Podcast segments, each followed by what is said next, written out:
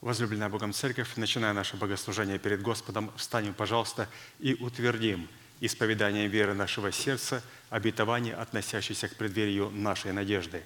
Да воцарится воскресение Христова в наших телах. Аминь. Пожалуйста, будем петь псалом.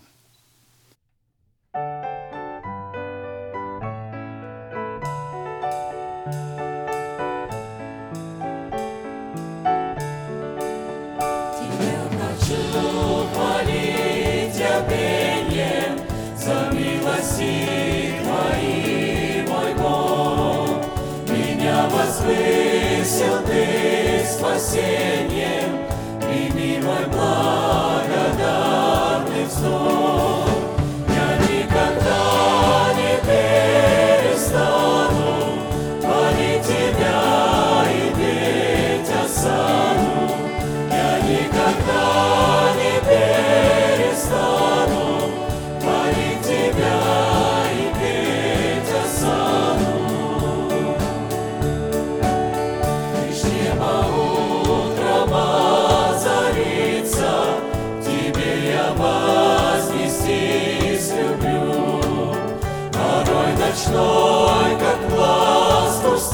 Тебя я песнею хвалю. Какое счастье песнь готовит, Тебя в смирении славословит. Какое счастье песнь готовит, Тебя в смирении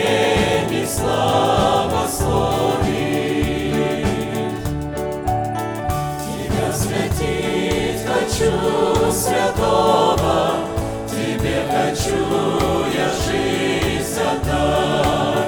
Тебя лишь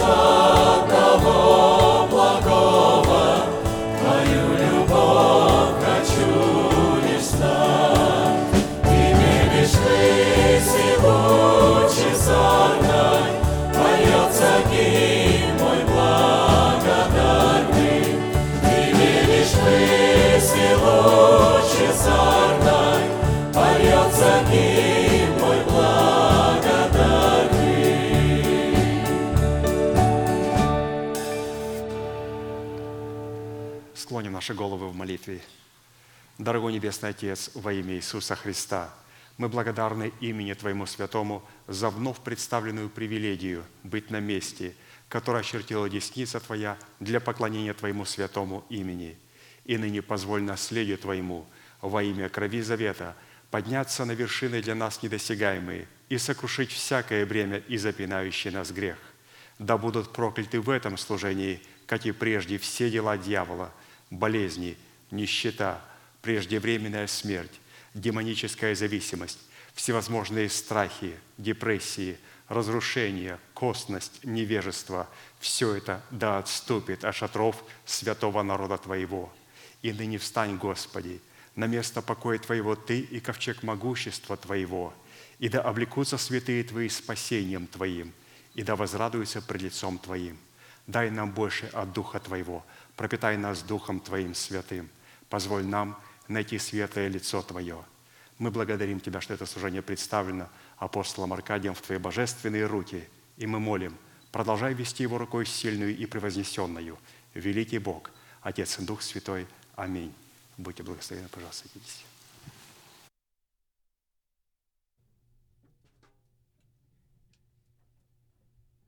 Новое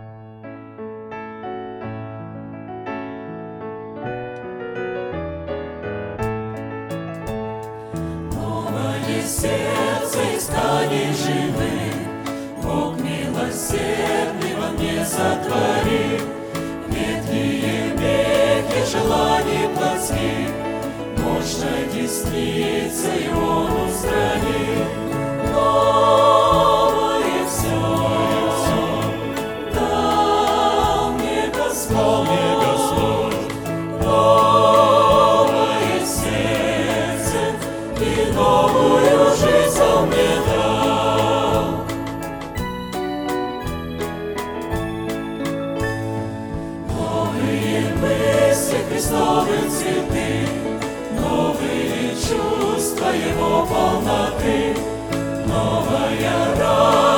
новый псалом, новая жизнь с милосердным Христом, новое все, дал мне Господь, новое сердце и новую жизнь он мне дал.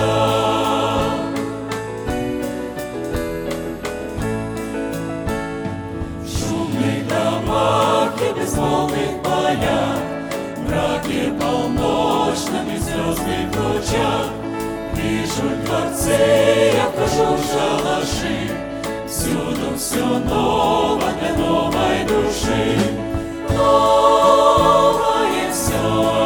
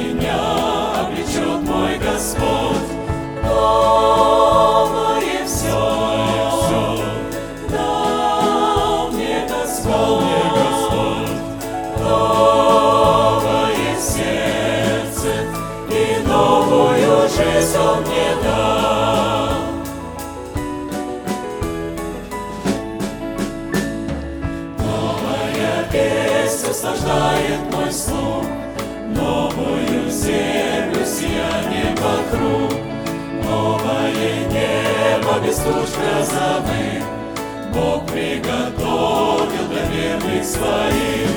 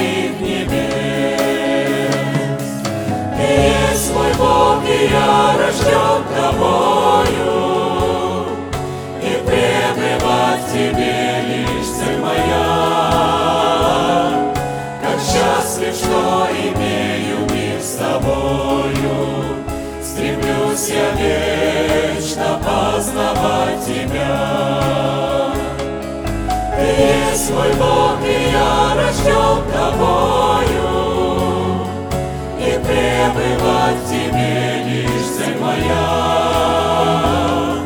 Как счастлив, что имею мир с тобою, Стремлюсь я вечно познавать тебя.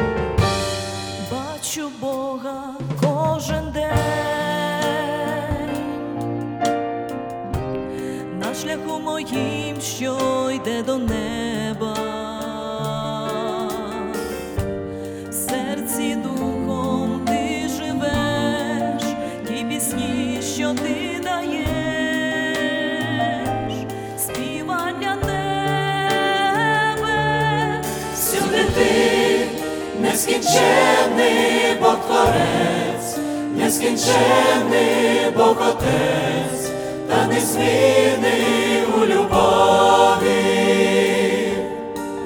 Ти милосердний і святий, будь на небі, на землі.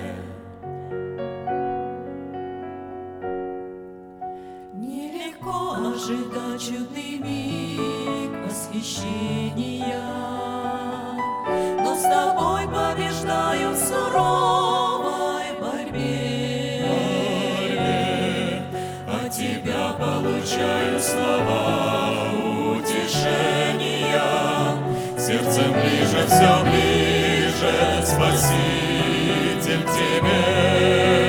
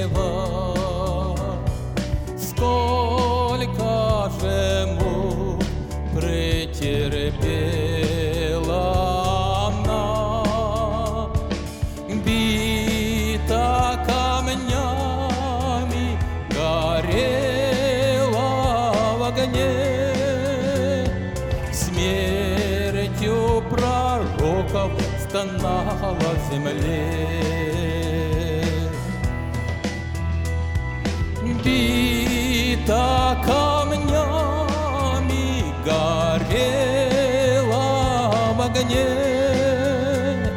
смертью пророков стонала в земле. Вера, ты кровью стекала с креста, там распяли тебя. Пытки предательства, жажду и зной все испытала Божья любовь.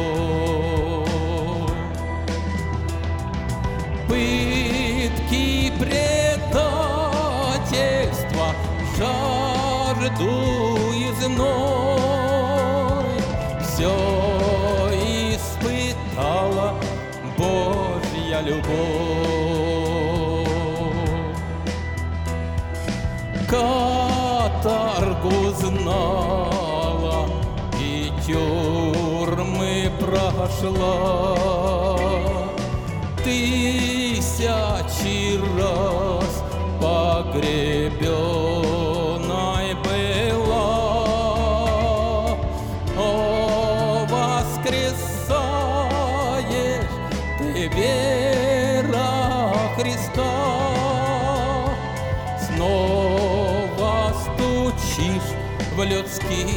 сердца. Но воскресаешь ты вера Христа, снова стучишь в людские сердца.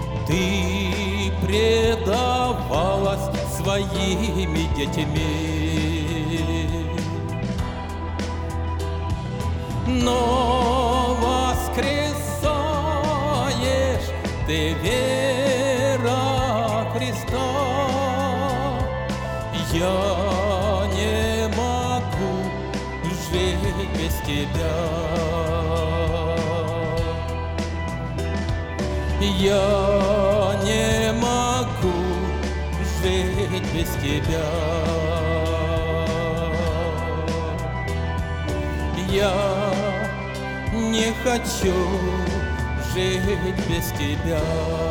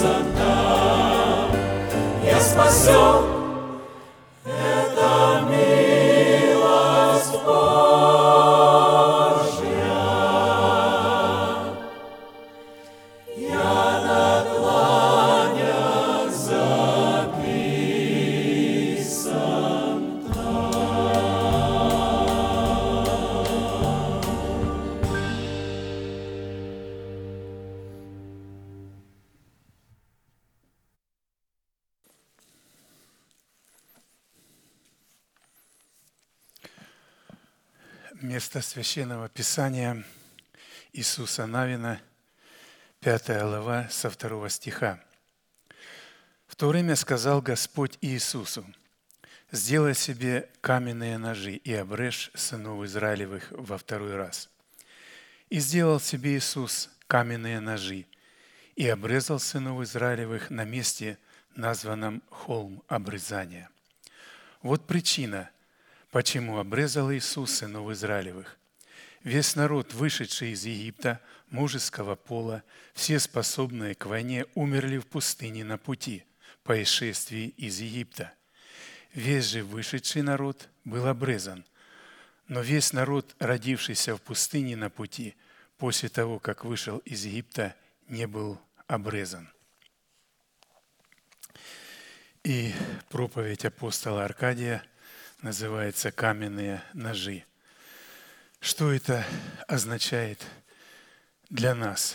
Мы знаем, что наша главная тема призванная к совершенству, чтобы быть совершенными, как Отец наш Небесный, и также получить право на власть, отложить прежний образ жизни ветхого человека, сливающего в обольстительность похотях, а обновиться духом ума нашего и облечься в нового человека. Но что означает это острые каменные ножи для нас, если мы не будем обрезаны этими острыми каменными ножами, то мы и не сможем прийти к этому совершенству, не сможем облечься в нового человека. Поэтому мы будем погружаться в это неследимое богатство Христова. И что это означает для нас? Мы также обратим наше, в этой проповеди, пастор обращает наше внимание на характеристику этих живых камней. Как мы можем устроить себя в этот дом духовный? Итак, Бог повелел Иисусу Навину, вождю народа израильского, сделать острые ножи из камня и обрезать народ. Это грандиозное историческое событие по своим масштабам и по своей значимости стоит на таком месте, что при правильном на него взгляде буквально затмевает все другие события в истории народа израильского. Для нас весьма необходимо и жизненно важно понять, что именно произошло в тот момент. Потому что никогда ни до, ни после этого события не было такого грандиозного, глобального и всеохватывающего по своим масштабам обрезания. Народ израильский знал заповедь об обрезании, хотя пришла к нему она не от Моисея, а от их, от их отцов, Авраама, Исаака и Иакова. А посему он со всей тщательностью безукоризненно соблюдал ее. Согласно этой заповеди, которую Авраам получил независимо от закона, младенца мужеского пола следовало обрезывать только в восьмой день.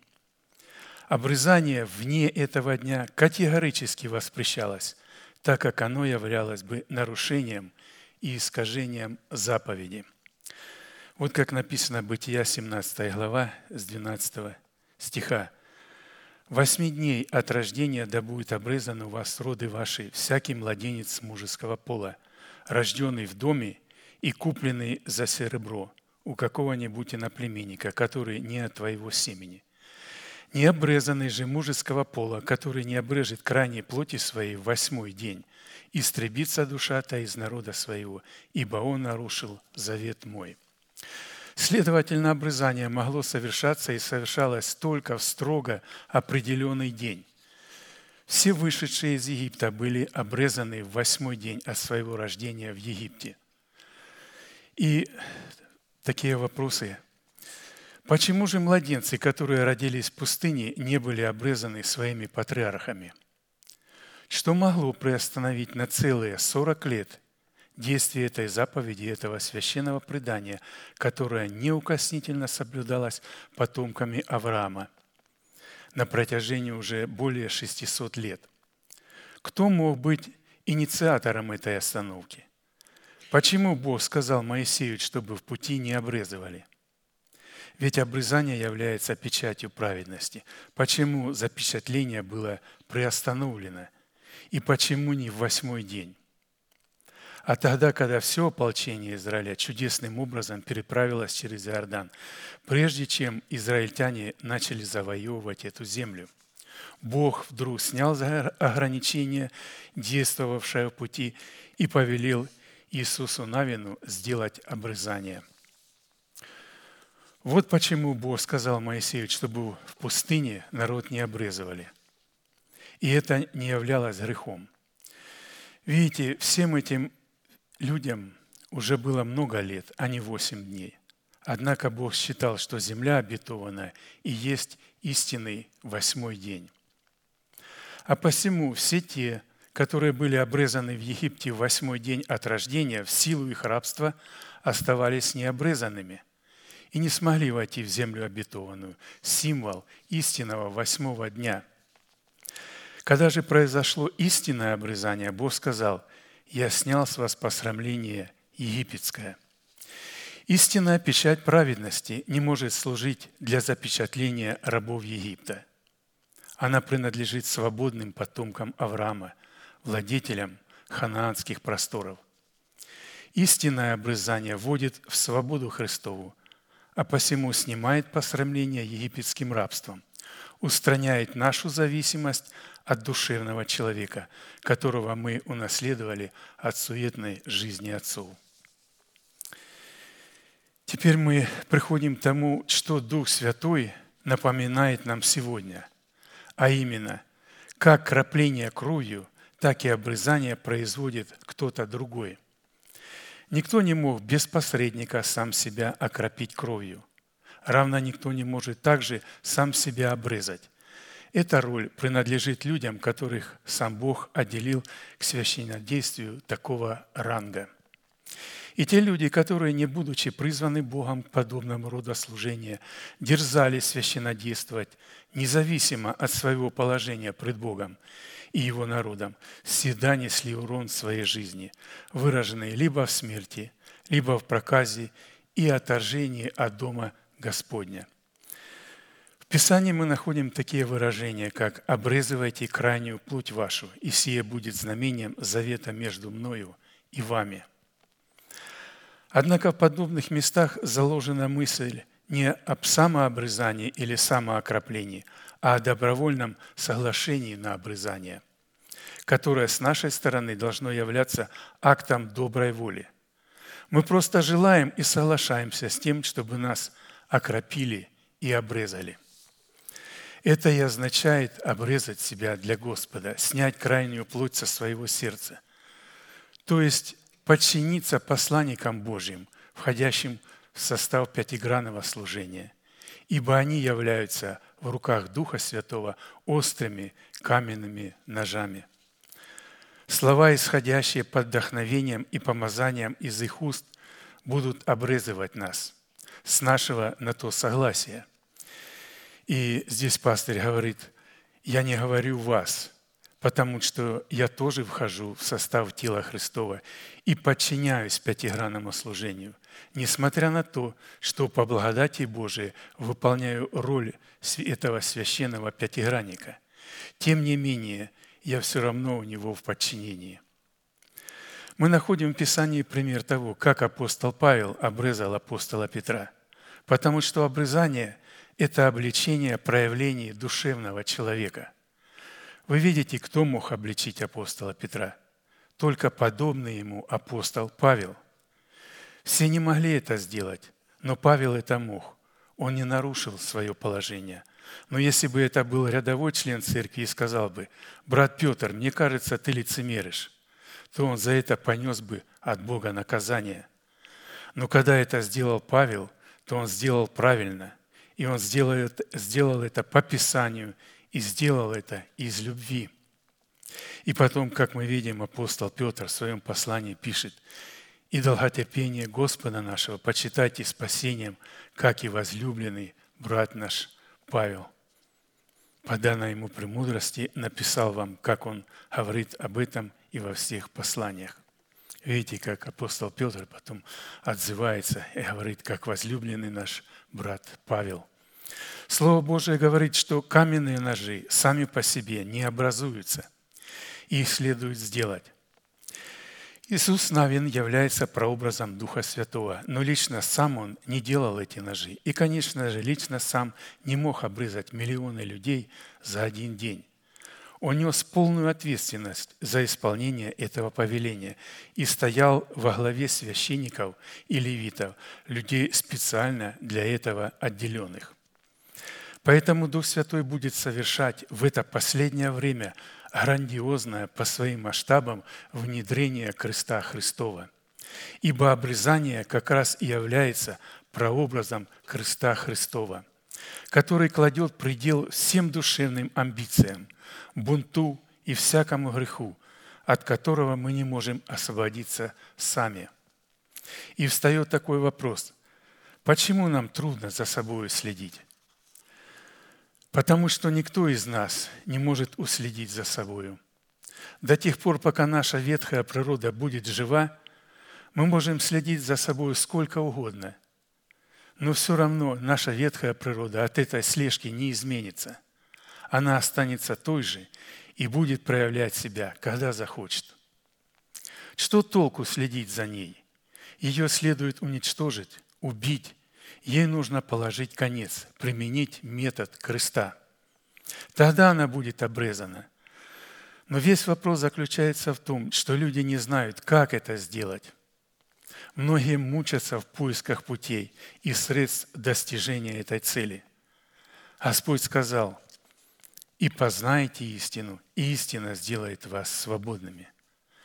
Поэтому каменные ножи – это истина о кресте – о подлинном обрезании крайней плоти нашего сердца. Что толку кропить кровью без понимания истины? И пастырь говорит, то, что я вам проповедую, этого недостаточно. Вы должны взять эту проповедь, то есть смысле этой проповеди, этого учения, и исповедовать его, и говорить. То есть мы должны знать, что мы говорим. Отец, во имя Иисуса, я люблю Тебя, и я отдаю душу. Христос сказал, кто не потеряет душу, не отдаст ее ради меня, то есть отдайте ее мне. Если вы любите меня, отдайтесь полностью, растворитесь во мне. Скажите, чтобы я моим мечом коснулся вас. Крапление кровью происходит именно тогда, когда не только кровь Иисуса, но и наша крайняя плоть обрезывается. Мы обрезаны вместе со Христом, мы умерли вместе со Христом. Неужели не знаете, что все мы, крестившиеся во Христа Иисуса, в смерть Его крестились? Итак, мы погребли с Ним крещением в смерть, дабы как Христос воскрес из мертвых славою Отца, так и нам ходить в обновленной жизни. Ибо если мы соединены с Ним подобием смерти Его, то должны быть соединены и подобием воскресения. Зная то, что ветхий наш человек распят с Ним, чтобы упразднено было тело греховное, дабы нам не быть уже рабами греху, ибо умерший освободился от греха. Римлянам 6 глава. На кресте проливается не только кровь Иисуса, но также и того, кто распят с Ним. Мы умираем вместе с Ним. И посредством креста происходит крапление кровью. Теперь невозможно различить нашу кровь и кровь Иисуса, ибо наша кровь стала Его кровью, а Его кровь нашей. Он взял нас прямо в себя. Пастырь говорит, я хочу, чтобы вы поняли эту истину, потому что необрезанное ухо может счесть эти слова кощунством. Кое-кто может, усом... Кое-кто может усомниться в том, что так может быть, что в крови Христа есть и их кровь. Такие люди никогда не смогут быть подлинно очищенными. Никогда. Потому что, согласно Писанию, кровь очищается только кровью не оскверняйте земли, на которой вы будете жить, ибо кровь оскверняет землю, и земля не иначе очищается от пролитой на ней крови, как кровью пролившего ее. Наша сущность создана из земли, а посему прообразно является землею. За наш грех на нашу сущность, на нашу землю пролита кровь Сына Божия – Бог очищает кровь только посредством того, что вводит свою кровь в нашу кровь, свою жизнь в нашу жизнь. Но прежде чем ввести в нас свою жизнь, Он ввел нас в свою смерть. Потому что пролитая кровь – это не символ жизни, это символ смерти. Пролитая кровь Христа является символом смерти. Но кровь сама по себе не проливается – требуется орудие, которое прольет ее. Это острые каменные ножи, символизирующие истину о кресте. Как это должно происходить? Как святые могут предать себя Богу, чтобы быть обрезанными? Чтобы мы поняли и лучше усвоили эту истину, Дух Святой представляет нам образ храма. В Писании сказано, каким образом возводился храм – написано, что камни были дорогие, большие, камни 8 и 10 локтей шли в основание, а сверху по размеру укладывались другие камни. Все это, все это сделано было из дорогих камней, обтесанных по размеру, обрезанных пилою с внутренней и наружной стороны, от основания до выступов и с наружной стороны до большого двора – и в основании положены были камни дорогие, камни в 10 локтей, камни в 8 локтей. И сверху дорогие камни, обтесанные по размеру, и кедр. 3 царь, 7 глава, с 9 стиха. В основании Нового Иерусалима мы находим 12 драгоценных камней. Вы знаете, что число 12 является символом и выражением пятигранного служения. Иерусалим построен на основании, на котором были начертаны имена 12 апостолов, а 12 ворот имеют название 12 колен сынов Израилевых. Везде, где мы встречаем число 12, мы встречаем людей, входящих в состав пятигранного служения. Это апостолы, пророки, учителя, пастыря, евангелисты. Дух Святой показывает, что камни были обрезаны пилою по размеру – отшлифованные с внутренней и с внешней сторон. Здесь говорится о том, что для того, чтобы попасть в строение, попасть в тело Христова, вначале следует быть обрезанным. Никто не может положить бесформенный, неотесанный камень в строение. Обрезание по размеру отводит соответствующее место в священном строении, которое есть церковь. Так каждый из нас должен знать свое место в теле Христовом. Согласно Писанию, каждому члену предопределено свое соответственное место в теле Христовом. Нос должен быть на месте носа, а ухо на месте уха. Мы должны знать свое место в теле Христовом, знать, кто мы такие и какие функции должны выполнять. Мы должны быть обрезаны. Когда мы будем обрезаны, то мы займем надлежащее место в стене или в основании. Мы будем именно там, где хочет видеть нас Бог, Господь. Притом мы не, мы не можем сами выбирать себе это место. Точно так, как никто из нас не может окропить или обрезать себя. Кто-то другой должен выбрать тебе место, поставить тебя и сказать, вот твое место, стой здесь. Это правило для всех. Крест Христов не будет производить благоприятного воздействия на людей, игнорирующих истинное обрезание. Людей, для которых обрезание стало необрезанием. Почему иудеи приходили в бешенство, когда Иисус, по их мнению, нарушал субботу? Он спросил их, если в субботу принимает человек обрезание, чтобы не был нарушен закон Моисеев, на меня ли негодуете за то, что я всего человека исцелил в субботу? Иисус сказал, исцеление всего человека в субботу с обрезанием восьмой день, то есть Иисус связал исцеление всего человека в субботу с обрезанием в восьмой день. Обратите внимание на то, какое отношение имеет исцеление в субботу с обрезанием восьмого дня – Иисус показал, что седьмой и восьмой дни настолько соединены, что, исцеляя человека в субботу, Иисус практически сделал обрезание в восьмой день. Обрезание было выше субботы, потому что если обрезание младенца выпадало на субботу, то оно не считалось грехом. Ибо если младенец не будет обрезан на восьмой день, он истребится из своего народа – Поэтому, если восьмой день приходился на субботу, младенца обрезывали в субботу. Иисус говорит, поэтому я и исцеляю в субботу. Суббота символизирует церковь, в то время как обрезание в восьмой день символизирует завет. Этим постановлением Иисус показывает, что исцеление напрямую связано с обрезанием. Церковь должна осознать взаимозависимость и взаимосвязь исцеления с обрезанием. Не будет обрезания, не будет и исцеления. Вы можете спросить, каким образом это будет происходить? Бог обрезывает ветхое, греховное, а болезнь следствия греха и убирает ее. Бог только обрезанием, крестом Господа Иисуса Христа – Разве пророк Исаия не проповедовал об этом и не пророчествовал? Он взял на себя все наши немощи и понес наши болезни. Каким образом?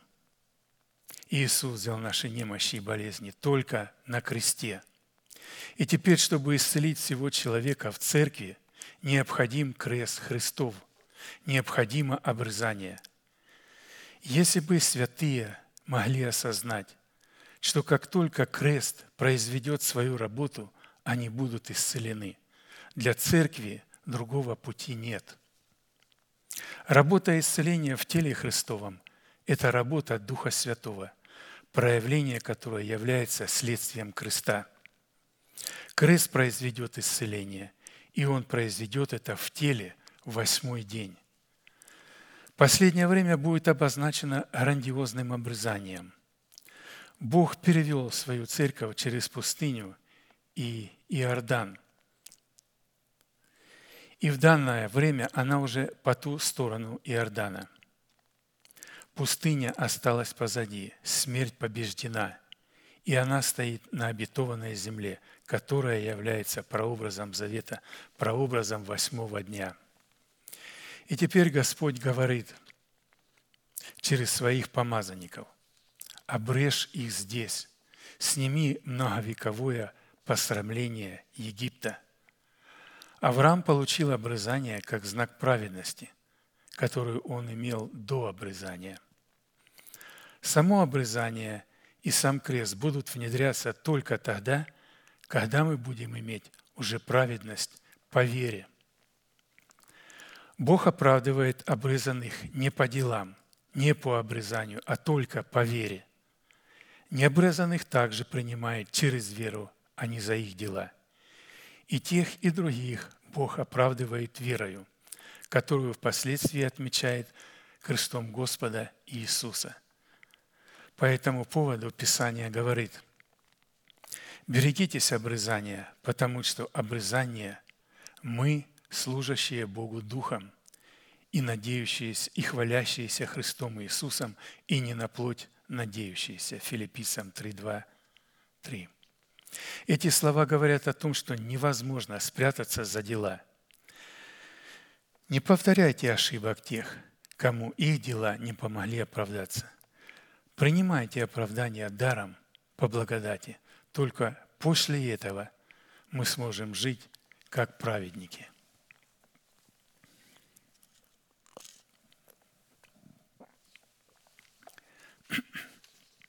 Поэтому Дух Святой показывает нам, что Авраам стал отцом не всех евреев, а только верующих евреев.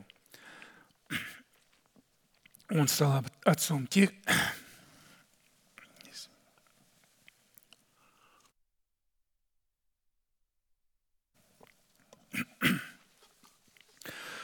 Он стал отцом тех евреев, которые пошли по его стопам. Авраам стал отцом и тех язычников, которые последовали. Я извиняюсь. которые последовали за ним, то есть он стал отцом всех верующих. Но тех, которые уповали на дела закона, на обрезание, совершенное в Египте, Иисус назвал детьми дьявола – он инкриминировал им то, что они производили подлог. Они называли Авраамом своего отца дьявола и прикрывались именем Авраама. Все люди, усиливающиеся делами закона, прячутся за Иисусом Христом, за Его праведностью, но все их усилия тщетны.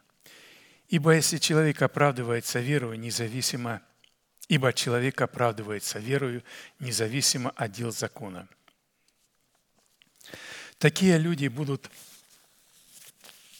извержены из тела Иисуса Христа, как тот человек из притчи, который пришел на пир не в брачной одежде, ибо отец их дьявол. Разве только они позволят кресту пройти глубоко внутрь их сущности, чтобы разодрать одежды псевдосвятости и облачиться в одежды праведности, исходящие от Христа. Почему в Писании сказано, что камни, положенные в основание и камни, положенные в стену, были дорогими? Потому что и за те, и за другие была пролита драгоценная кровь Агнца. Но в основании храма легли камни большие, и размер камней, находящихся в основании, равен десяти и восьми локтям. Восемь – это завет, в то время как десять – это результат обрезания, выражение святости Божией, явленной на кресте Христовом. Камни, лежащие в основании, символизируют святых, входящих в состав пятигранного служения. Вы видите, что эти камни названы большими и дорогими. Но сверху на стены шли камни тоже дорогие, только меньшего размера. Значит, Бог знал размер, и камни были обрезаны именно по этому размеру, внутри и снаружи. Господь всегда начинает производить свою очистительную работу изнутри. Запомните это. Не слушайте тех людей, которые кичатся своим обрезанием, своими делами и своими заслугами. Оно у них только наружное. Ибо подлинное обрезание, подлинно обрезанные будут хвалиться лишь Иисусом Христом, и притом распятым, который совершил священный акт обрезания через свое пятигранное служение – Ибо не тот иудей, кто таков по наружности, и не то обрезание, которое наружно на плоти, но тот иудей, кто внутренно таков, и то обрезание, которое в сердце по духу, а не по букве. Ему и похвала не от людей, но от Бога. Римлянам 2 глава с 28 по 29 стихи. Дух Святой показывает нам, каким образом будет возводиться храм. И говорит нам о том, что произойдет в последнее время. Народ израильский, Церковь Божия до сих пор не взяла обетования ханаанских простор, ханаанской земли. Это прообраз действующего Святого Духа, полнота Его даров, место, где будет течь молоко и мед – где люди не будут голодать от духовного и физического голода, где они будут преуспевать во всех сферах и областях своей жизни. Но для этого людям нужно пройти пустыню, перейти через Иордан. Как вы думаете, почему люди необрезанные не умерли в пути через пустыню, а обрезанные, напротив, пали косьми – Разве выжившие не грешили так же, как и павшие? Почему обрезанные погибли, а необрезанные остались живыми? Да по одной причине. Им не было еще 20 лет, и грех им не вменялся. Вот почему они не умерли. Кому не вменяется грех? Тому, кто принимает оправдание даром по благодати. Потому что один Бог, который оправдывает обрезанных по вере – и необрезанных через веру. Римлянам 3, 30. Грех меняется тому, кто пытается оправдаться своими делами, своими добродетелями, своей религиозной деятельностью, кто уповает либо на закон Моисея, либо на свои дела. Такие люди имеют наружное обрезание и знают, как им поступать в той или иной ситуации, опираясь на предписания закона – Никто не может приступить к благодати без креста, без обрезания. Это незаконное пользование благодатью. Да, некоторые получают по благодати крохи милости. Но если там нет креста, то это значит, что они еще не приступили к благодати. Ибо невозможно сделать это без креста Христова. Когда народ израильский перешел через пустыню – и через Иордан, это уже была победа. Это народ победил, этот народ победил смерть. Обрезание явилось отметиной, отметиной Иордана, отметиной креста, отметиной смерти, которая легла как печать праведности на этот святой народ. Но это уже произошло в земле обетованной. Прежде чем израильтяне вступили в обетованную землю, здесь жили люди разных племен и народностей. Эти люди не были обрезанными.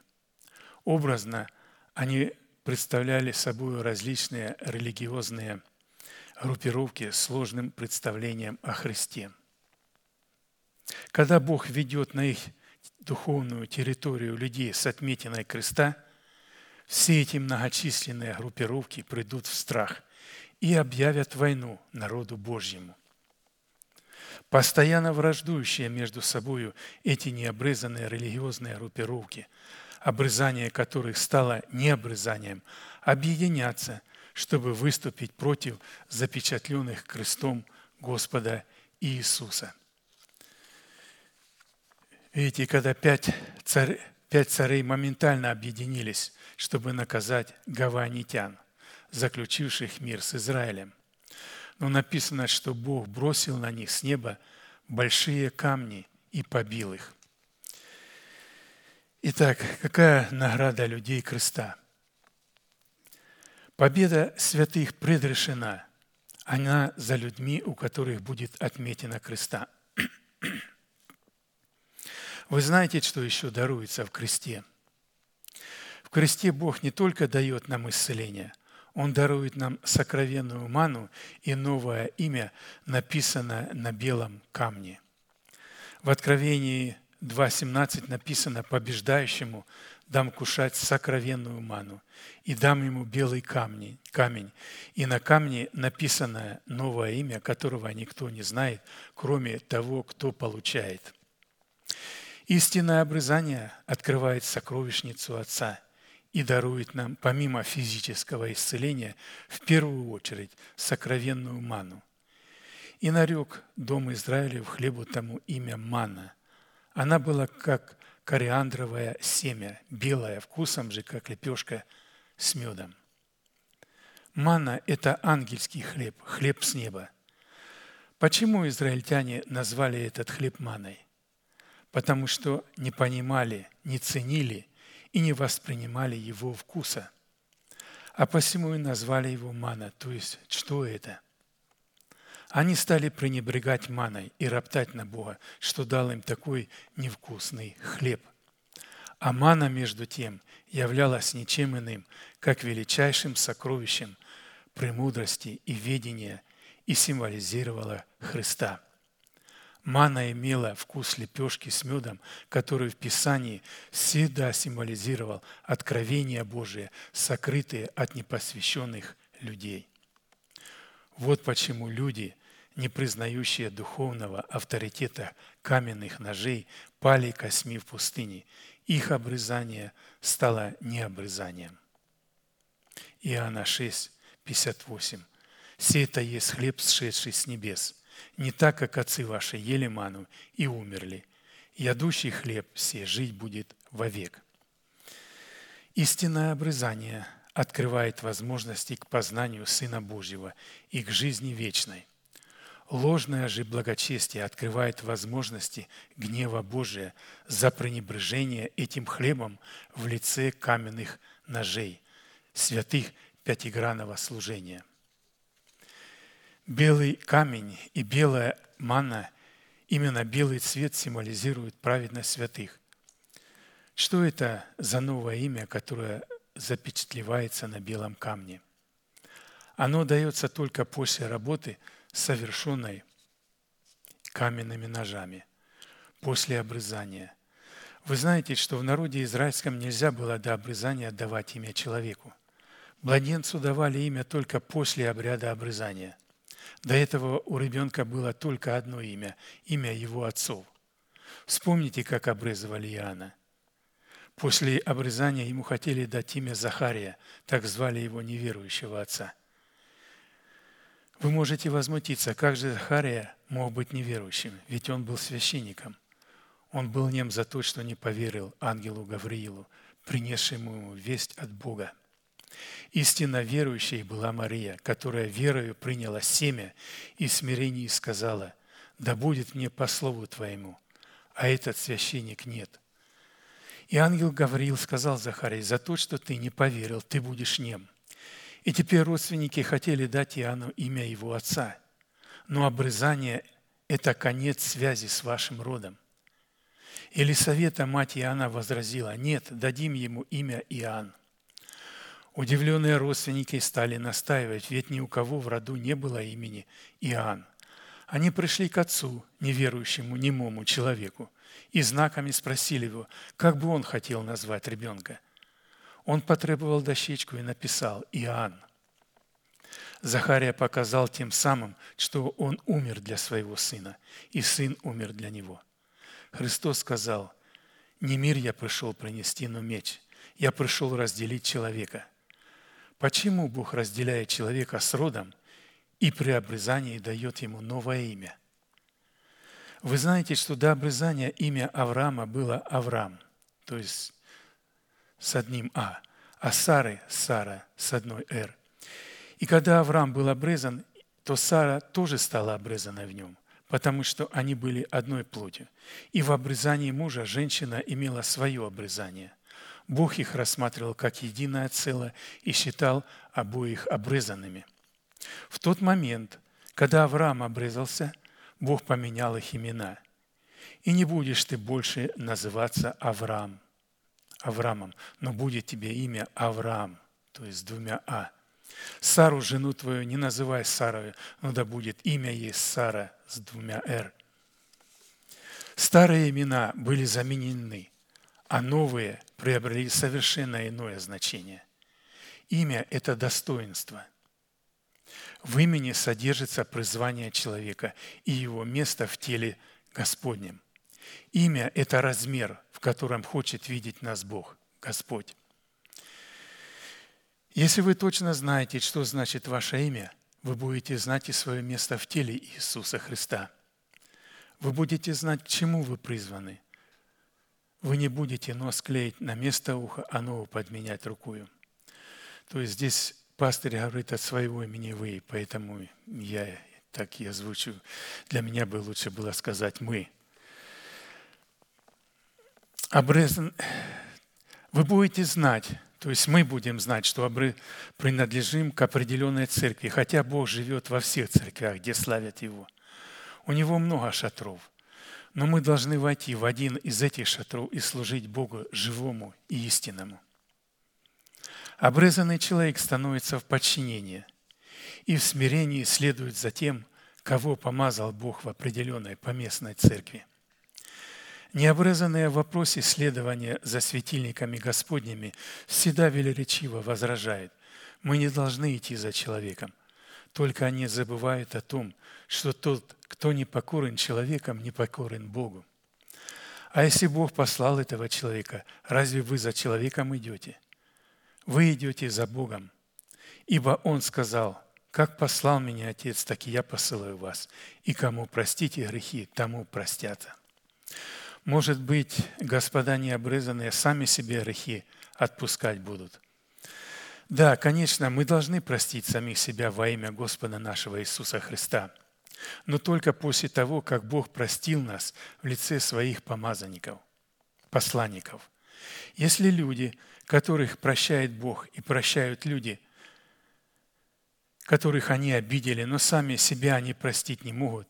И именно в этом случае через пятигранное служение вы услышите слова «Не будь гордой, не будь гордым, прости себя во имя Иисуса Христа».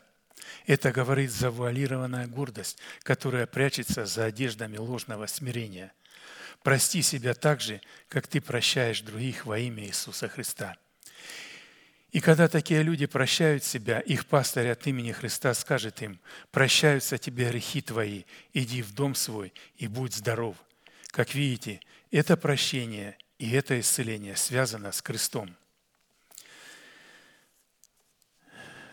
Далее мы видим, что обрезание, как обрезание перемещает гнев. Что еще происходит во время обрезания? Ведь мы не только получаем новое имя, мы получаем победу во Христе.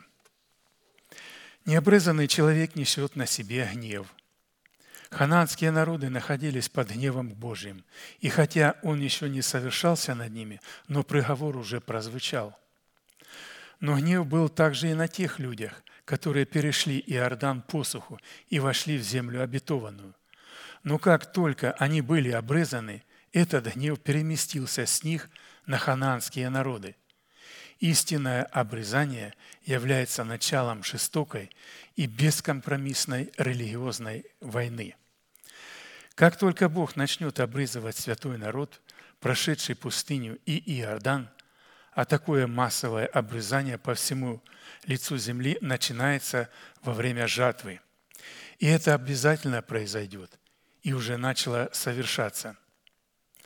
Придут в движение люди креста и начнется тяжелая битва обрезанных с необрезанными. По отношению ко всем этим многочисленным народам Израиль был малочисленным. И сегодня людей креста в сравнении с многочисленными религиозными массами будет немного. Но тем не менее они будут производить движения вокруг себя, все будут о них говорить. Когда Иисус Навин умер, здесь пастырь говорит, что я не знаю, почему в наших Библиях этот стих упразднен, но в старых изданиях он есть, то с ним положили и острые каменные ножи, которыми он обрезывал народ израильский. Далее написано, что эти ножи и поныне там в его могиле. Если вы хотите, пастырь говорит, если вы хотите найти истинное учение, ищите его в смерти Господа Иисуса Христа. эта смерть и находится в смерти. Это святость Божия. Понимаю, что не всем приятно это слышать. И пастырь говорит, для меня это самая высокая музыка. Все люди, которые не пойдут путем креста, какое бы духовное дарование на них не пребывало, в итоге окажутся в озере огненном. Гнев Божий почивает на любого из них. Необрезанная душа истребится из народа своего. И поэтому сегодня Дух Святой в великих масштабах ведет свое обрезание по всему лицу земли, во всех деноминациях и конфессиях, внедряя крест Христов. Но прежде чем внедрить крест Христов, Дух Святой позаботился о воссоздании и восстановлении в церкви структуры теократии. И, конечно, сатана начал строить свои козни, в результате чего в этом новом для демократического христианства учении появилось много псевдотеократических служений, а также людей, которые без креста, без повеления, необрезанные по размеру, бесформенные, выскочили и стали заявлять, что Бог послал их, и стали прощать грехи, кропить кровью и обрезывать. Но это ложное обрезание, это ложное окропление. И Дух Святой сказал, что армии этих псевдопророков будут многочисленными и будут иметь успех. А вас будет немного. Вы будете казаться маленьким камешком против этого золотого религиозного истукана. Но этот маленький камешек потому и будет маленьким, чтобы показать преимущество Божие не в теологических факультетах, не в успехе, не в богатстве, не в какой-то человеческой славе, авторитете, известности. Он разрушит все это – а потом станет великою горою и наполнит всю землю и будет царствовать вечно. Дух Святой дает нам возможность признать самих себя и прийти к этому обрезанию. Многие люди сказали, мы не хотим, мы останемся в пустыне. И кость их, твердость их веры пала там. Но тем, которые не пали – тем, которые сумели принять оправдание даром, грех не вменялся. Бог не вменяет греха, когда мы верою принимаем оправдание. Но у нас еще нет дел. Вот именно к этим людям Бог подойдет с острым каменным ножом, который находится в его смерти. И мы должны знать, что если мы крестились в его смерть, мы должны быть готовы к внутреннему и наружному обрезанию. Итак, далее мы рассмотрим характеристику живых камней. Как Петр говорит, что устрояйте себя дом, как живые камни, дом духовный. Поэтому, если мы не будем знать эту характеристику, как устроять, то мы не сможем устроить. И Исайя 28 глава 16 стих написано, «Вот я полагаю в основании на Сионе камень, камень испытанный, краеугольный, драгоценный, крепко утвержденный, верующий в него не постыдится». Исходя из этого места Писания, в этом камне испытанном, краеугольном, драгоценном и живом, заложена и сокрыта характеристика всех камней. И Слово Божие говорит – что в основании Сиона лежит не только один этот краеугольный камень, но потом на него будет положен второй краеугольный камень, третий, и там будут краеугольные, то есть краевые камни, которые будут давать направление целой стене или целому строению. Апостол Павел говорит, что эти камни, которые ложатся на этот камень, они называются пятигранным служением. Это апостолы и пророки. И говорит – мы имеем основания апостолов и пророков и самого Иисуса Христа как краеугольный камень. И пастырь говорит, поэтому он говорит, я сегодня хотел, чтобы немножко погрузиться в характеристику этого живого камня и, погружаясь в эту характеристику, увидеть свою характеристику или же свою судьбу, судьбу Иерусалима – судьбу церкви, то есть что Бог предначертал для церкви делать и как Он ее проведет к этому строению. Дело в том, что каждый из нас будет иметь в этом непосредственное участие, как пишет апостол Петр, и сами, как живые камни, устрояйте из себя дом духовный, священство святое. Мы сами должны устроить, то есть мы должны участвовать в этом строении. Без Бога мы этого не устроим, но и без церкви этого не устроим. Я полагаю в основание на сегодня камень. То есть этот камень будет лежать в основании. И посмотрим на эти образы, что Дух Святой говорит о камнях, как Он говорит о них. Слово Божие говорит, что из этого камня пили все израильтяне. Этот камень образно представлял пустыне Христа. Когда Моисей подошел и ударил, то воды потекли из камня. Апостол Павел пишет, «И все пили одно и то же питье, и пили из духовного последующего камня. Камень же был Иисус Христос. Вы видите, они пили из этого камня. И у пророка Иезекииля говорится, «Я давал тебе и елей, и мед из камня». Это говорит о том, что мы будем получать мед, это пророчество или же откровение Божие. И Бог будет давать нам из камня. Здесь говорится, что этот камень есть только на Сионе. И в этом камне есть те камни, через которых Бог будет давать нам мед и будет давать нам елей. Это сила помазания и полномочия, которые тут тоже будут выходить из камня. Вы помните, когда явился ангел Господень жене Маноя, а у них не было детей. И он сказал ей, ты родишь сына, и он будет на заре от чрева матери. Она пошла, сказала мужу, и он сказал ей, если он еще раз придет, то ты скажи мне, чтобы мне увидеть его. Что нам делать с этим младенцем, когда он родится? И когда он опять пришел к ней, она позвала мужа. И он повторил все то, что говорил жене. Тогда они попросили его, не уходи, постой здесь, пока мы приготовим тебе пищу. Они думали, что он один из сынов пророческих. Они пошли, взяли опреснок, сварили козленка, принесли ему. Он сказал, вылейте это все на камень. Они вылили все это на камень. И из камня вышел огонь. И пожрал это, и он в пламени огня вознесся. И пастор говорит, ну на что я хочу обратить внимание? Что огонь вышел из камня.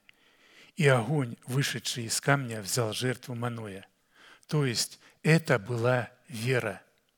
Они поверили, что они родят этого Назарея. И из камня вышел огонь. Теперь еще одно место об этом камне, где Дух Святой показывает, что этот камень является Домом Божьим. Когда Иаков в страхе, убегая от гнева своего старшего брата Исава, лег в пустыне, взял один из камней того места и положил себе изголовье. И он видел во сне на этом камне видение Бога Всемогущего, который говорил к нему. Он видел ангелов Божьих, сходящих и нисходящих по лестнице, которая прямо соединялась с этим камнем. И Бог говорил к нему. Он встал в страхе и трепете и сказал, «Я не знал, что это место свято, страшно». И он взял, возлил елей на этот камень и сказал, «Это будет Домом Божьим, когда я возвращусь». Он дал этому камню имя Дом Божий Вифиль. То есть часто святые люди, встречаясь с этими камнями, ставили его во свидетельство. Он ставит камень во свидетельство и говорит, этот камень будет свидетель. Иисус Намин поставил между народом израильским и собою камень, и Он дал им завет. Он дал им уставы перед смертью и сказал, этот камень будет свидетель. Он дал имя камню свидетель. Он будет судьей, он будет свидетелем. В Откровении сказано, Иисус говорит о себе, «Я есим свидетель верный и истинный». Имя Бога – свидетель, верный и истинный. Мы видим опять, это все было в камне. И пастырь говорит, я мог бы приводить нескончаемую плеяду славных имен камней, которые имеют прямое отношение к Иисусу Христу и каждому святому человеку, который относится к Церкви Божией, является ее органическим, непосредственным, неотъемлемым, то есть началом. Итак, Слово Божие говорит, «Я полагаю в основание на Сионе камень, камень испытанный». Это говорит о том, что Бог не положит неиспытанного камня в свое строение. Если Он положил краеугольный камень испытанный, то и все камни, которые будут ложиться в это основание, они будут испытанными камнями. Бог будет испытывать свои камни, прежде нежели положит их в основание. Он должен их обтесать, вы помните, когда строился храм, написано, в основании дома ложились камни в 10 локтей и 8 локтей. 10 локтей представляли закон Божий, а 8 локтей – его завет. И потом ложились тоже камни, и написано, по размеру все были обрезанные. То есть каждый член церкви имеет пред Богом свою задачу и свой размер. Возможно, они не знают об этом – но Бог предначертал тебе что-то выполнить в теле. Ты должен выполнить какую-то работу. Иногда люди хотят что-то выполнять и начинают суетиться. Это опасно. Для того, чтобы выполнять свою работу в церкви, написано «Сила твоя сидеть спокойно». Вот это и есть сила – сидеть спокойно. Когда ты сидишь спокойно, тогда Дух Святой начинает через тебя работать. Когда ты сам начинаешь двигаться, Дух Святой перестает двигаться через тебя. Он может через твои, твои молитвы творить такие великие чудеса и давать такую мощь проповедникам, что когда ты придешь в небеса, ты получишь такую награду, что, возможно, те проповедники будут в стороне, потому что они получали силу, но, возможно, не были верны. Ты получишь за верность веренного служения. Пастырь говорит, я верю, что самое сильное служение – это служение молитвы. И нет более привилегированного служения, как оно, потому что оно незаметно.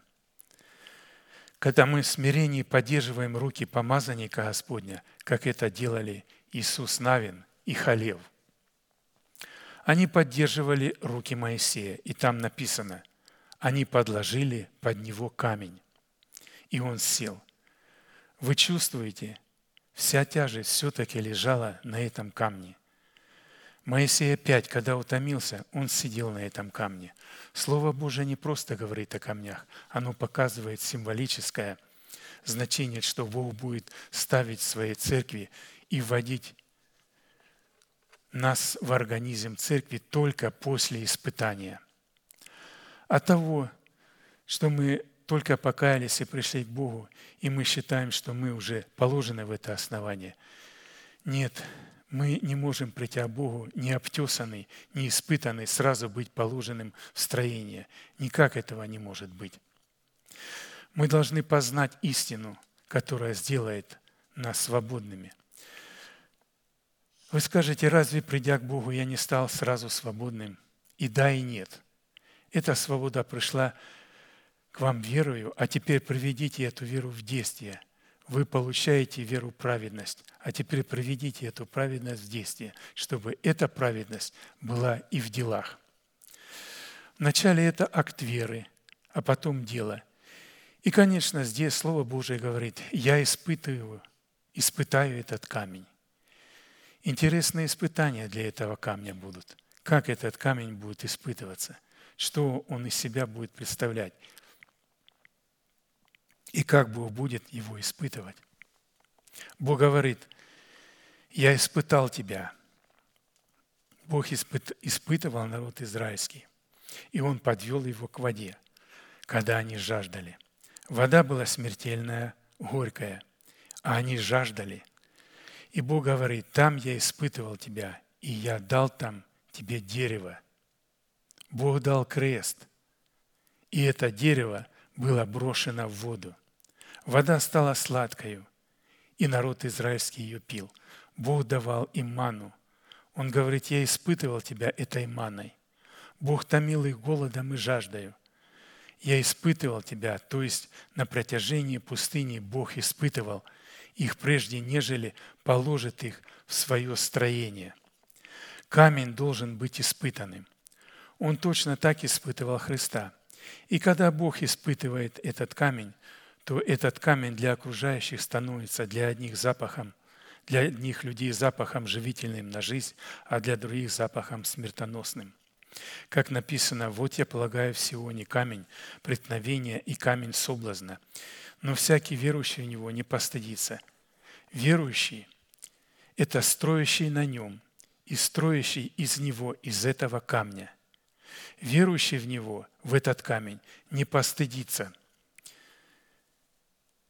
а это тот, кто на нем строит и кто из него строит. Апостол Павел говорит, «Я по данной мне благодати от Бога, я по данной мне от Бога благодати, как мудрый строитель, положил основание, а другой строит на нем. Но каждый смотри, как строит, ибо никто не может положить другого основания, кроме положенного, которое есть Иисус Христос. Строит ли кто на этом основании из золота, серебра, драгоценных камней, дерева, сена, соломы, каждого дела обнаружится. Ибо день покажет, потому что в огне открывается, и огонь испытает дело каждого, каково оно есть. Вы знаете, Бог испытывает строение. Бог не испытывает строение, пока оно не построено. Бог испытывает все строения – Бог испытает все строения и выдержат только те, которые имеют правильное основание. От этого очень многое будет зависеть. Если правильное основание, то мы можем на правильном основании и строить правильно. А если основание неправильное, то все будет неправильно. Итак, давайте посмотрим на характеристику этих живых камней.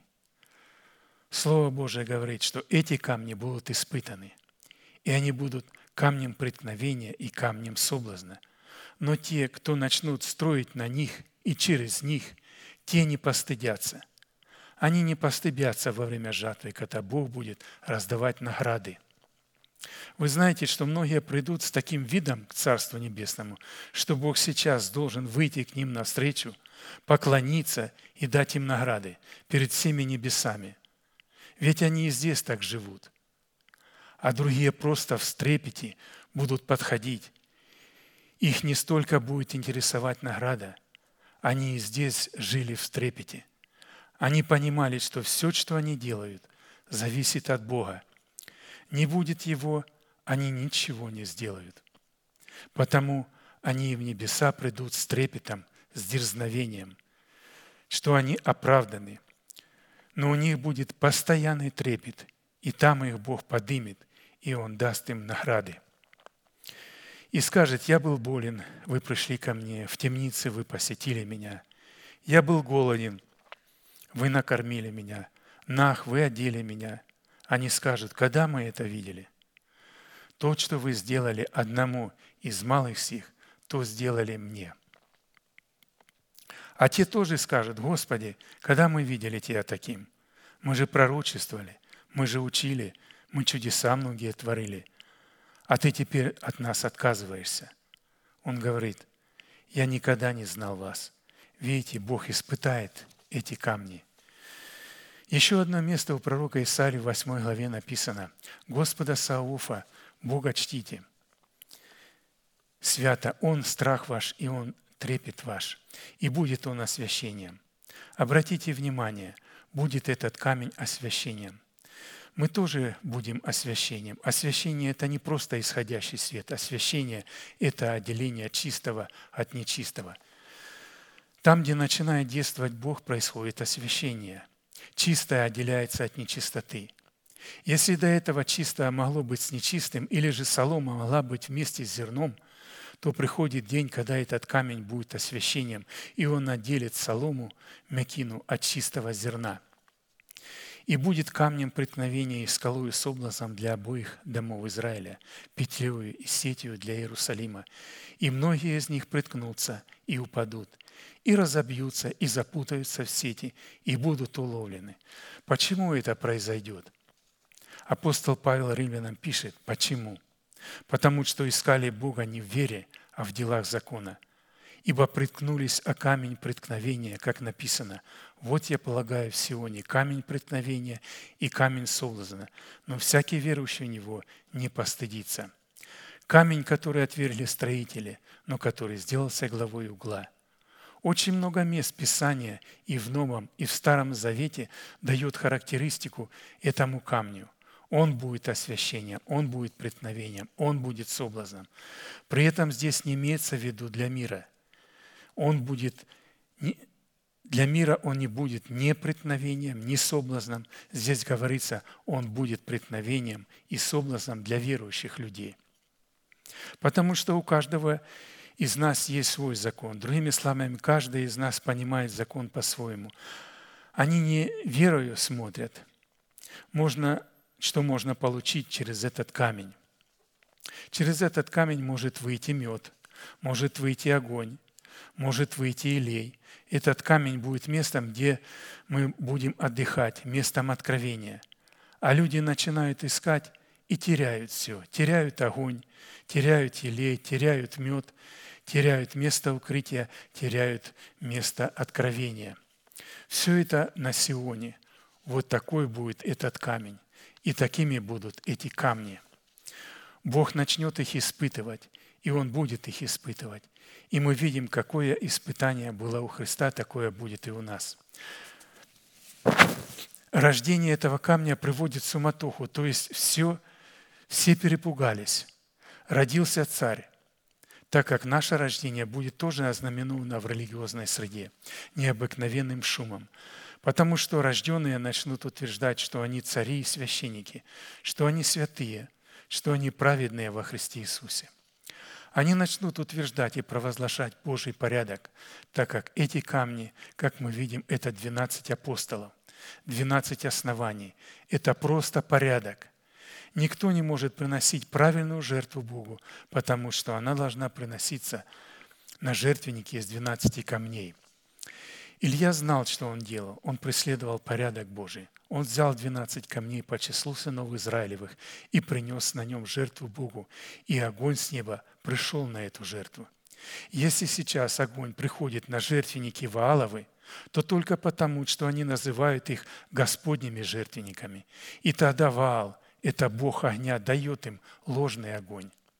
Но наш Бог – это тоже Бог огня – Видите, сатана подделывает свое имя под имя Божие. Он знает, что огонь – это суд Божий. И поэтому они говорили «это огонь». Вы думаете, что эти жрецы кололи бы себя, орали и кричали, чтобы огонь не зашел, если бы он никогда не нисходил? Разве бы они решились в этот момент молиться? Дело в том, что сатана давал им периодически огонь с неба – Слово Божие говорит, и в последнее время будут творить ложные чудеса и знамения, и не сводить огонь с неба. Это значит не сводить помазание, ложное помазание. Огонь с неба – это ложное помазание, а не сводить. А как вы узнаете, ложное оно или нет? Только через написанное слово. Если служение идет не по написанному слову, образовалось не по написанному слову. Значит, там ложное помазание, чуждый огонь. Мы должны всегда пойти в основание и проверить, на чем оно построено, как оно возникло, как оно родилось. И если это рождение бунта, то какое бы там ни было помазание, какой бы огонь ни сходил с неба, это ложный огонь и ложное помазание. Сатана тоже может ослеплять светом. Бог не ослепляет, Бог просвещает, а сатана слепит. Он ослепляет, обольщает, уводит, терзает, не признает порядка Божия. И поэтому здесь говорится, этот камень будет камнем, испытанным у Бога. И когда Бог его испытает, он станет камнем освящения, камнем преткновения и камнем соблазна. Когда мы начинаем провозглашать, то Ирод, царь в это время царствующий, это природа души, не распятая ветхая природа, которая говорит, что я распят, я умер, я прошел крест. А на самом деле ничего там нет. Если бы мы прошли крест, то было бы видно, действия были бы видны. То есть люди, которые проходят крест, они легко прощают. Мы должны прощать только кающихся и обращать милость только кающимся. Милость Божия распространяется только для кающихся, а иначе весь мир был бы спасен. Бог положит в строение камни по размеру отесанные. Они будут испытанные. Они будут смотреть и равняться на те угловые камни в 10 локтей и 8 локтей, которые ложатся в основание. Это закон Божий и его завет. Бог заключил с Израилем завет. Однако этот завет – этот завет утверждался на крови тельцов и волов, но наш завет утвержден на крови Иисуса Христа, чистого и непорочного агнца. Далее он должен быть драгоценный. Слово «драгоценный» – это значит «нет ему цены». Он настолько дорогой, что его невозможно оценить, хотя сегодня драгоценные вещи пытаются оценить. Но здесь смысловое значение об этом камне драгоценный. Только Бог знает ему цену. Никто не может оценить его. Никто не знает цены этим камням, потому что за каждый этот камень была пролита кровь Агнца. Нетленным серебром вы искуплены от суетной жизни, но драгоценной кровью непорочного и чистого Агнца. Почему эти камни драгоценные? Да потому что они верят в свое искупление от суетной жизни, переданной им от отцов. Люди, которые не верят в это, они не воспользовались кровью – да, они пришли к Богу, но сатана продолжает через них работать. У них полный открытый прорыв через жизнь их отцов. Сатана приходит в их жизнь, и кровь не работает там, потому что их не научили отрекаться от суетной жизни, переданной от отцов. Именно то, что мы говорим своими устами, вера сердца, исповедание уст, только тогда приходит обетование в силу. Я спасен только тогда, когда я верую сердцем от слышания Слова Божия и исповедую своими устами. Если я не исповедую своими устами, я не буду спасен. Это все умрет. Семя умрет во мне. Но семя начинает расцветать буквальным способом, когда я провозглашаю. Я спасен, я принимаю мое спасение, я принимаю мое прощение, я принимаю мое оправдание, но для этого, чтобы принять оправдание, мы должны избавиться от суетной жизни отцов. Никто не может быть праведным, если все-таки еще суетная жизнь действует. Это грех. Мы должны покаяться в грехах наших отцов. Тот, кто не покаялся в грехах отцов, не может быть праведным. Мы можем говорить, Боже, я принимаю мою праведность актом веры, но для того, чтобы принять праведность, то надо жизнь неправедную выбросить, отказаться от нее. И это должны сделать мы, потому что Бог за нас не будет это делать.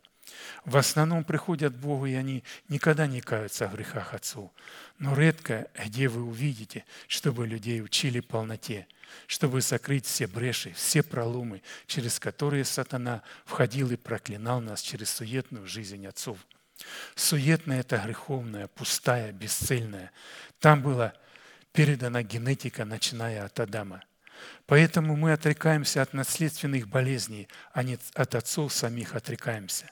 Потому что суетная жизнь отцов выражается в болезнях наследственных, одержимостях, одержимости наследственной, в грехах, в судьбе наследственной. Но судьба от Бога другая. Судьба от Бога – это жизнь насыщенная, долгая, обеспеченная, жизнь победы, жизнь с избытком, жизнь здоровая, жизнь без болезни, жизнь успеха во всех областях. Потому что все богатства, которые мы имеем, это от Него. Мы не увлекаем людей. Да, мы можем увлечь их сами собою, но если мы увлечем их собою, то пойдем вместе с ними в ад. Бог свое царство не строит на нашем интеллекте на нашем религиозном опыте, на нашей учености и на наших талантах. Он строит своей силою, силою своего Святого Духа. находит верного человека, и через верного человека начинает созидать свое царство. Поэтому такова характеристика живого камня и такова характеристика живых камней. Мы должны представить себя Богу. Бог не будет испытывать нас без нашего на то согласия. Поэтому не пугайтесь, пишет апостол, когда впадаете в различные искушения, зная, что испытание вашей веры производит терпение. Терпение же должно иметь совершенное действие, дабы человек Божий был совершен ко всякому доброму делу приготовлен. Бог готовит нас к великому делу. Он дал нам привилегию быть живыми камнями в этом строении, но горе на горе Сионе и равняться на краеугольный камень. Ибо всякое даяние доброе и всякий дар совершенный не сходит свыше от Отца Светов, у которого нет изменения и ни тени перемены. Мы должны это знать и говорить, «Боже, благодарю Тебя, что Ты искупил меня от суетной жизни, передай мне от отцов. Благодарю Тебя, что Ты оправдал меня, что Ты избавил меня от ада преисподней. Благодарю Тебя за обетования Твои, за жизнь с избытком, и когда мы это делаем, это и есть то, что мы ищем не в делах закона, а в вере. Почему они приткнулись об этот камень? Потому что искали не в вере, а в делах закона. Мы называем несуществующее существующим. Но мы не берем совершенно оттуда, из небытия, из ничего.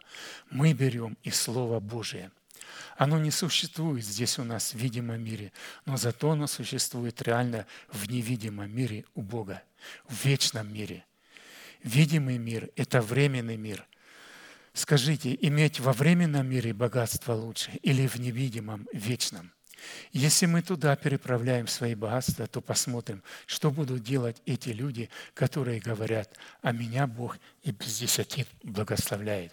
Они заражают общество Господня, но они его к серебру и к злату приобщают, потому что корень всех зол – сребролюбие. Итак, берегитесь, равняйтесь на краеугольные камни. если вы драгоценный камень, то вы уже искупленный, искупленные драгоценной кровью Агнца. Раз вы искуплены драгоценной кровью Агнца, это значит, сатана не может проникнуть в вас. Это значит, кровь Агнца в вас. Из камня этот елей будет выходить, и кровь Агнца вас защищает. Понимаете, сегодня начали неправильно пользоваться елеем. Елей – это как прообраз, исцеляет вера. Там написано, хотя елеем вы помажете друг друга, но молитва веры исцелит болящего. Вы видите, вы можете и не мазать елеем, а молитва веры исцелит болящего. Елей – это просто прообраз, но и елей – это не магическая жидкость, которая защитит нас. Нас защищает наша вера в кровь Агнца. Не просто абстрактно кровь Агнца, а наша вера. Если у нас нет веры в эту кровь, кровь не работает. Для нас она работает только она работает только для тех, кто в нее верит. А поэтому верующий – это строящий на нем из него, из этого камня, исходящий из него и на нем. Я уже не успеваю, но я хотел бы закончить. Вот тогда эта вера от слышания Слова Божия.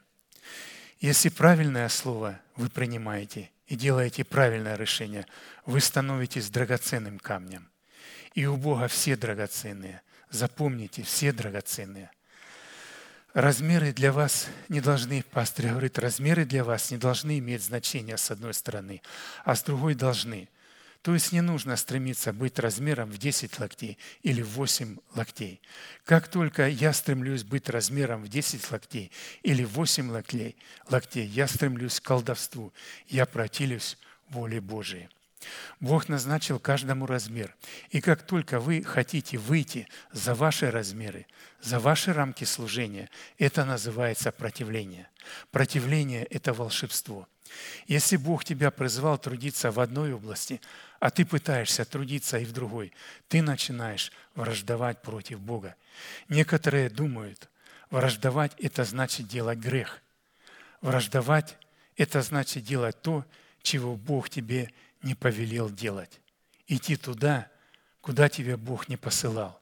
Брать тот вид служения, который тебе не принадлежит. Когда вы начинаете лезть туда, куда вам Бог не давал права входить, вот это и есть противление, то есть волшебство. Запомните, эти камни драгоценные. И поэтому с драгоценной вещью, как вы себя ведете, где вы их ложите, драгоценные вещи? Ведь вы очень осторожно, нежно и аккуратно с ними поступаете. Вот так нужно аккуратно, осторожно, бережно вести себя с помазанниками Господними. И тогда и с вами будут так вести, потому что вы тоже помазанник, и вы тоже драгоценный. Вы понимаете, когда вы отказываете определенным людям, что они помазаны, вы отказываете в помазании себе. Когда Слово Божие говорит, что все мы помазаны, Слово Божие говорит, что все мы священно действующий состав, цари и священники. Следовательно, все посредники между Богом и человеком, а главный посредник Иисус Христос. Но когда мне, говорит пастырь, приходится об этом проповедовать, то людям для того, чтобы оправдать свой бунт, они говорят, он себя делает, он себя посредником сделал. И пастырь говорит, что да не я сделал. Я себя не делал, я никогда не делал. Бог меня сделал посредником. Он сказал, вы свет миру, и я посредник только потому, что я часть тела церкви, потому что вся церковь – посредник между погибающим миром и Богом. И во главе церкви стоит глава Христос, посредник единый. И он сказал, да будут все едины, как мы с тобой едины. Когда он говорит «един посредник», в это един входит вся церковь. Он говорит, да будут едины, как мы с тобой, и они все с нами в нас, да будут едины. Слово «един» – это единение многих. Когда единомыслие и единодушие, тогда все посредники, и мы все свет, мы все соль, мы все праведны, мы все свидетель. Имя Бога – свидетель, и мы тоже свидетели. Иаков взял и сделал свидетельством целый холм и назвал ему холм свидетельства между Лаваном и собою. Вы видите, мы имеем великое облако свидетелей – Итак, свернем себя всякое бремя и запинающий нас грех. Итак, мы продолжаем рассматривать характеристику живых камней. Иисус был камнем крепко утвержденным. Бог так его утвердил. Крепко утвержденный – это значит непоколебимый. Поколебать невозможно. Это говорит о том, что будут пытаться поколебать, но он крепко утвержденный. В чем Иисус был крепко утвержден? в своем Отце. Иисус утверждался в Боге, и поэтому камни эти тоже будут утверждаться в Боге. Их крепость будет в Боге, но она будет на этой горе Сионе. И эта крепость будет переходить, как мы слышали, от камня к камню, и она будет еще крепче. Одно место Священного Писания, Деяния апостолов, говорит, что апостол Павел в одной из местностей, куда послал его Бог проповедовать, молчал. Но когда пришли сила и Тимофей, Павел с дерзновением стал свидетельствовать, что Иисус есть Господь. Почему?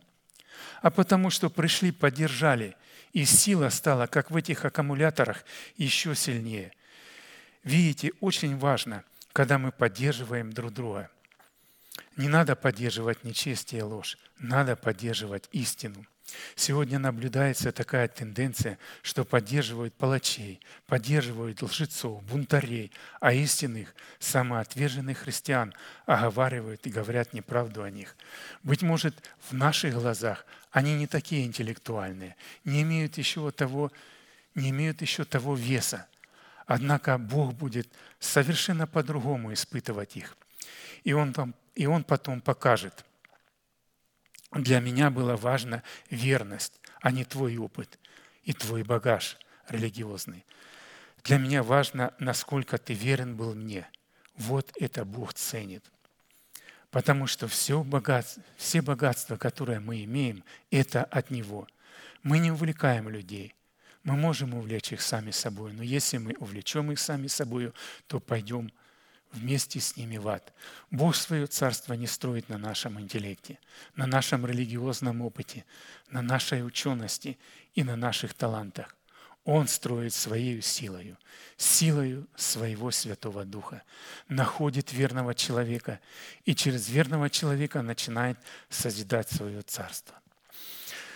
Поэтому такова характеристика живого камня и такова характеристика живых камней – мы должны представить себя Богу. Бог не будет испытывать нас без нашего на то согласия. Поэтому не пугайтесь, пишет апостол, когда впадаете в различные искушения, зная, что испытание вашей веры производит терпение. Терпение же должно иметь совершенное действие, дабы Божий человек был совершен и ко всякому доброму делу приготовлен. Бог готовит нас к великому делу. Поэтому мы сейчас будем молиться и благодарить Его за то, что Он дал нам привилегию быть живыми камнями в этом строении на горе Сервонии и равняться на этот краевольный камень. Аминь.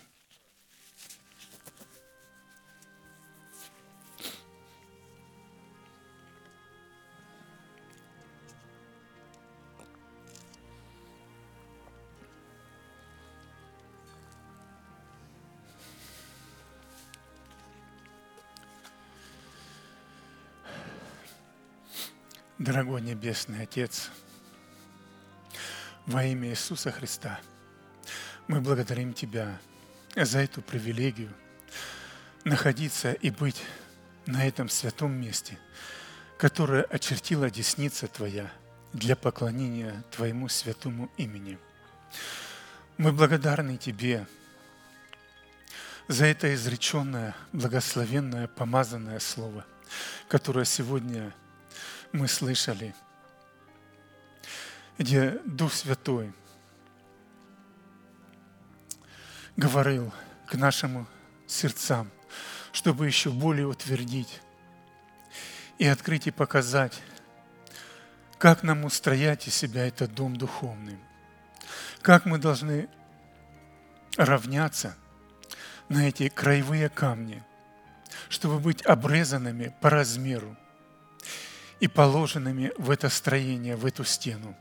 Потому что если мы не будем обрезаны этими острыми камнями, то есть не будет внедрен этот крест Христов, то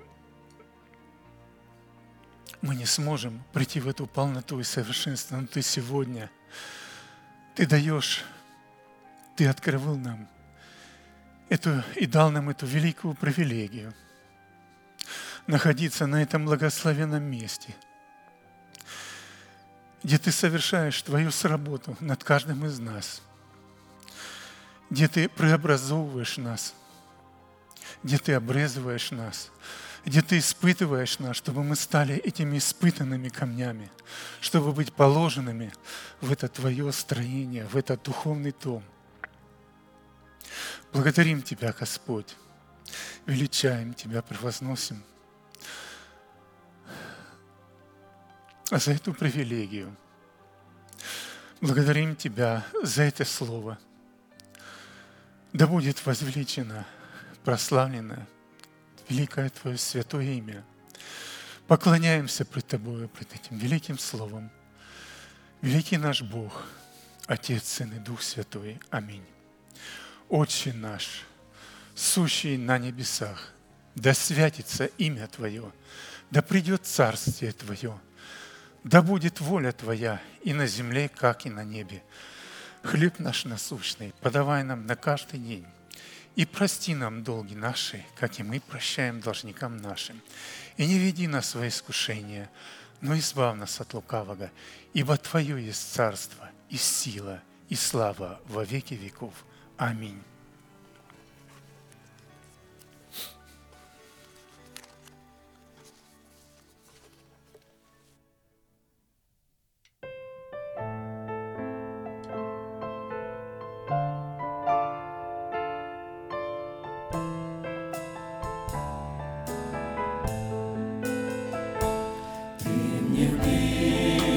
Словно берег морю. Ты мне дорог, словно детям мать. Ты пришел, чтоб сладким сделать горе. Ты пришел, чтоб милостью объять. Ты пришел, чтоб сладким сделать горе. Пришел, чтоб милостью объять.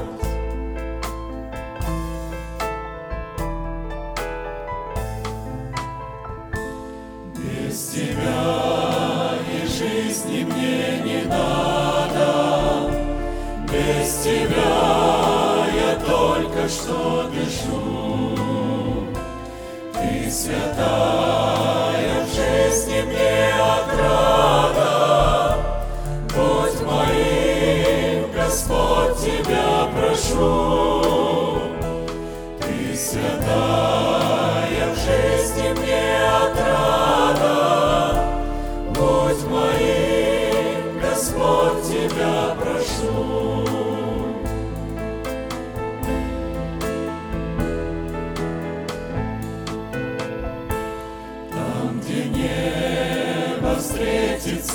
землею, Чтоб из рук ее принять меня. Там впервые встречусь я с тобою, И глаза мои узрят тебя. Там впервые встречусь я с тобою, И глаза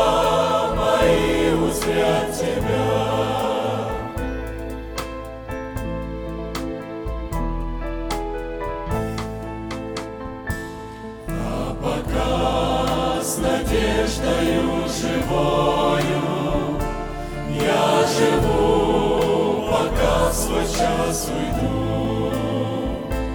Ты мне ближе, чем песок прибою, и дороже, чем вода в жару. Ты мне ближе, чем песок прибою, и дороже, чем вода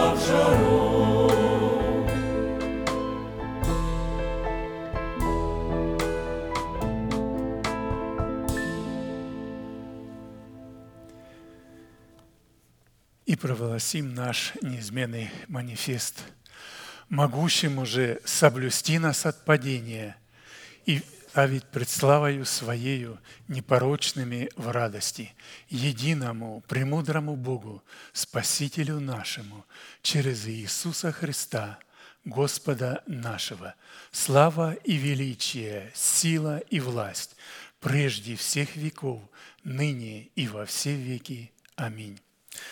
Служение наше закончено. Следующее служение будет в пятницу в 7 часов на этом же месте.